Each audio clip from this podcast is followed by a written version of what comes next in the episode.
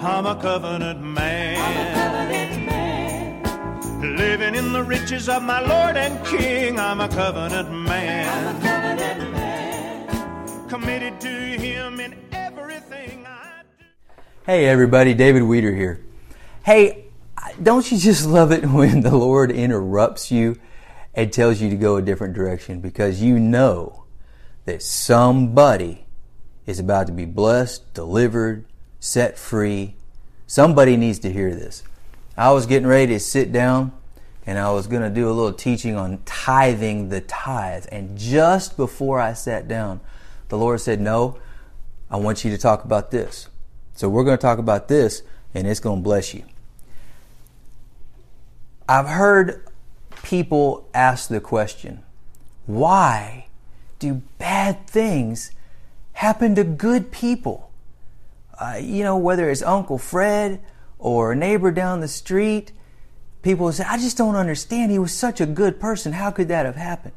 Well, the answer is actually at its root quite simple. Good people make bad choices. Now, I'm not saying that good people consciously make bad choices. I mean, they may. But whether they do it on purpose or not, a bad choice is a bad choice. Let me take you to Proverbs. I tell you what, if you don't have your Bible with you, hit pause because I want you to see some of these things in the Word today. This may be just a little longer teaching today than usual, but somebody needs this. So we're going to do it. Go with me to Proverbs chapter 14. Proverbs 14 and we're going to read verse 12. There is a way which seems right unto a man. Now, the Amplified actually says that it seems like it's right and it's a straight way. It may even seem like the way. But the, but Proverbs says it says it seems right unto a man, but the end thereof are the ways of death. Now, the Bible says in Deuteronomy, choose this day between life or death, blessing and cursing. It's your choice. It's your choice. Now, David hit on a key here.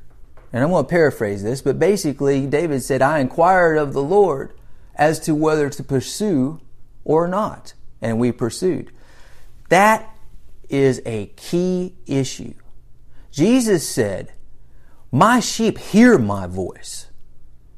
Well, you need to stay in that position of inquiring and being open to the Lord to hear the voice, to hear His instruction. Let me give you an example, because not everything is spelled out in the in the Bible that we deal with day to day.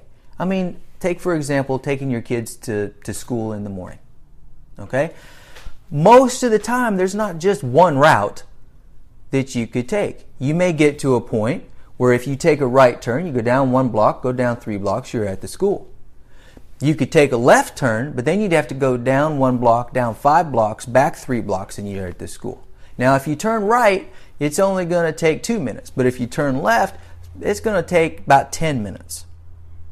Now, you're running a little bit late, and your kid needs to be on time, so it would make perfect sense. It is ex- absolutely logical and seems right to make a right turn. But is that what you're supposed to do? You may pull up to that intersection and the Lord said, I want you to take a left this morning. Well, why? It seems right to take a right. Well, at that next intersection, there may be a semi who wasn't paying attention, didn't see the light, brakes failed, whatever, he runs that signal light and it could result in death. Yours or your children's. It seemed right, but it was a bad choice. It was a bad choice. Bad things happen to good people because good people make bad choices. Now, I'm going to take you, I want to give you an example well, I don't want to give you an example. The Lord told me to give you this example. Somebody needs this today, and you need to start applying it to your life right now. It can be, well, yes, or thank you. It is a matter of life and death to somebody. You've got to grab a hold of this and start applying it, okay? Turn with me over to Job, the most one of the most misunderstood books of the entire Bible, but we're not going to get into all that right now. We're going to deal with something very specific in the book of Job. Go with me to Job chapter 3. Job 3 Job had a problem. You know, several problems, but one of the key issues that caused the majority of his problems was he worried over his children. Now, before you knee jerk and come out with a response like, well, I can't help that, or I'm just being a responsible parent, we're going to deal with that today. All right? So stay with me. We're going to look at this. Job chapter 3 and verse 25. For the thing which I greatly feared is come unto me, come upon me, excuse me, which I greatly feared is come upon me, and that which I was afraid of is come unto me. Get this. Faith and fear are the same force. They are the same spiritual force. Fear is merely twisted faith. You can see this easily. Fear of a dangerous animal is faith in that animal's ability to harm you. It's just that simple. And just like faith will attract things to you, fear will attract things to you as well. Faith attracts the things of God into your life. Fear attracts the things of the devil into your life. Worry is meditating on the lies of the devil in fear. Got it? All right. Look at this next verse. For the thing which I greatly feared is come upon me, and that which I was afraid of is come unto me. I was not in safety, neither had I rest. He wasn't resting well. He wasn't sleeping at night. Neither was I quiet. He was agitated. He was worrying. He was up at night. He wasn't resting. Yet, trouble came. Well, we know why. He was in fear and it attracted trouble to him. Now, let's see what he was in fear about. Go with me back to chapter 1. And let's start in verse 4. Please get this. Please get this. Research this. Study this. Get it into your spirit. And his sons, verse 4, chapter 1 of Job. And his sons went and feasted in their houses, every one his day, and sent and called for their three sisters to eat and to drink with them. And it was so, when the days of their feasting were gone about, that Job sent and sanctified them, and rose up early in the morning, and offered burnt offerings according to the number of them all. For Job said, It may be.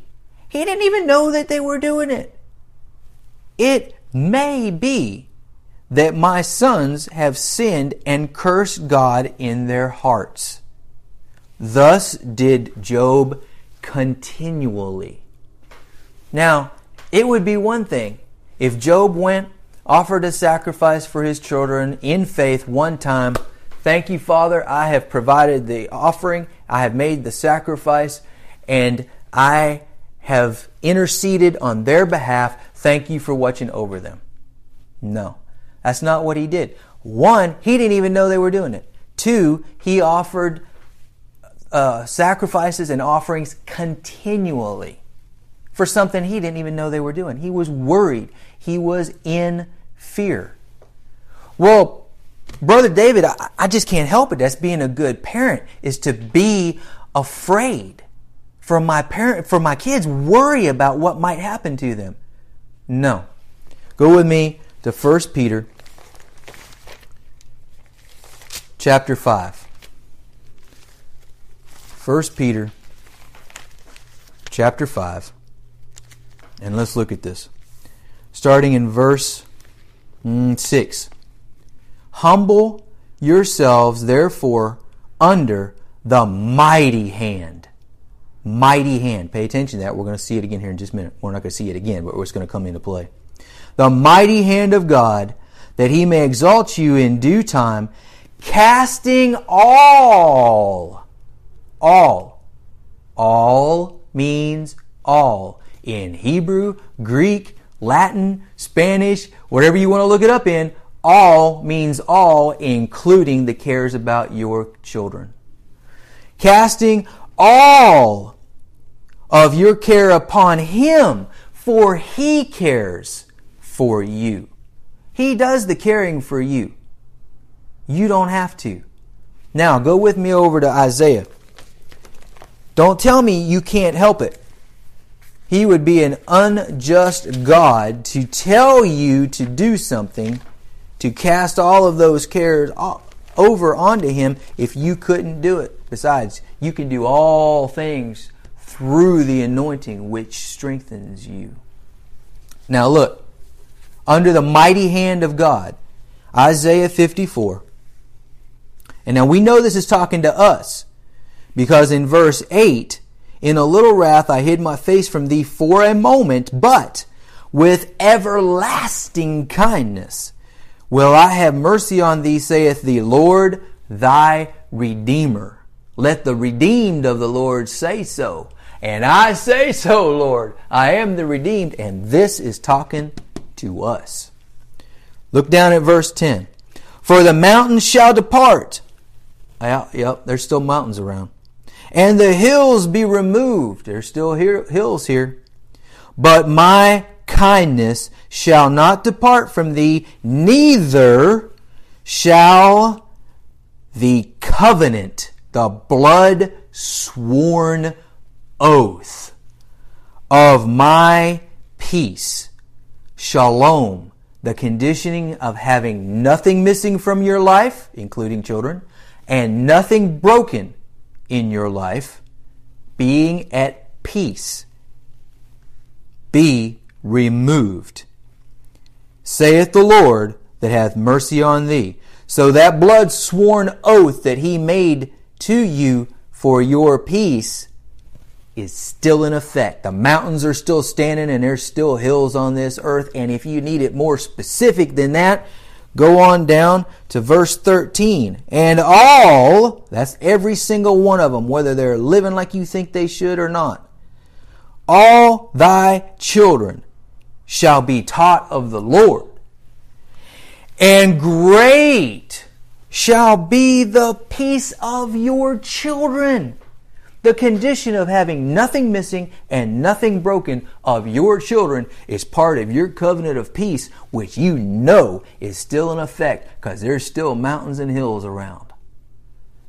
Don't take the care of your children, whether they're serving God, not serving God, whether you think they're doing drugs, whether they're running around, whether you think they may be in a car accident who they're going to marry, who they're not going to marry, cast all of your care over on Him, for He cares for you. He wants the best for you. And part of that is the protection, the safety, the well being, the peace of your children. Grab a hold of this today. Put it to work in your life today, and you'll be right smack in the middle of the blessing. I tell you what, I love you today. I want the best for you. Be blessed in Jesus' name.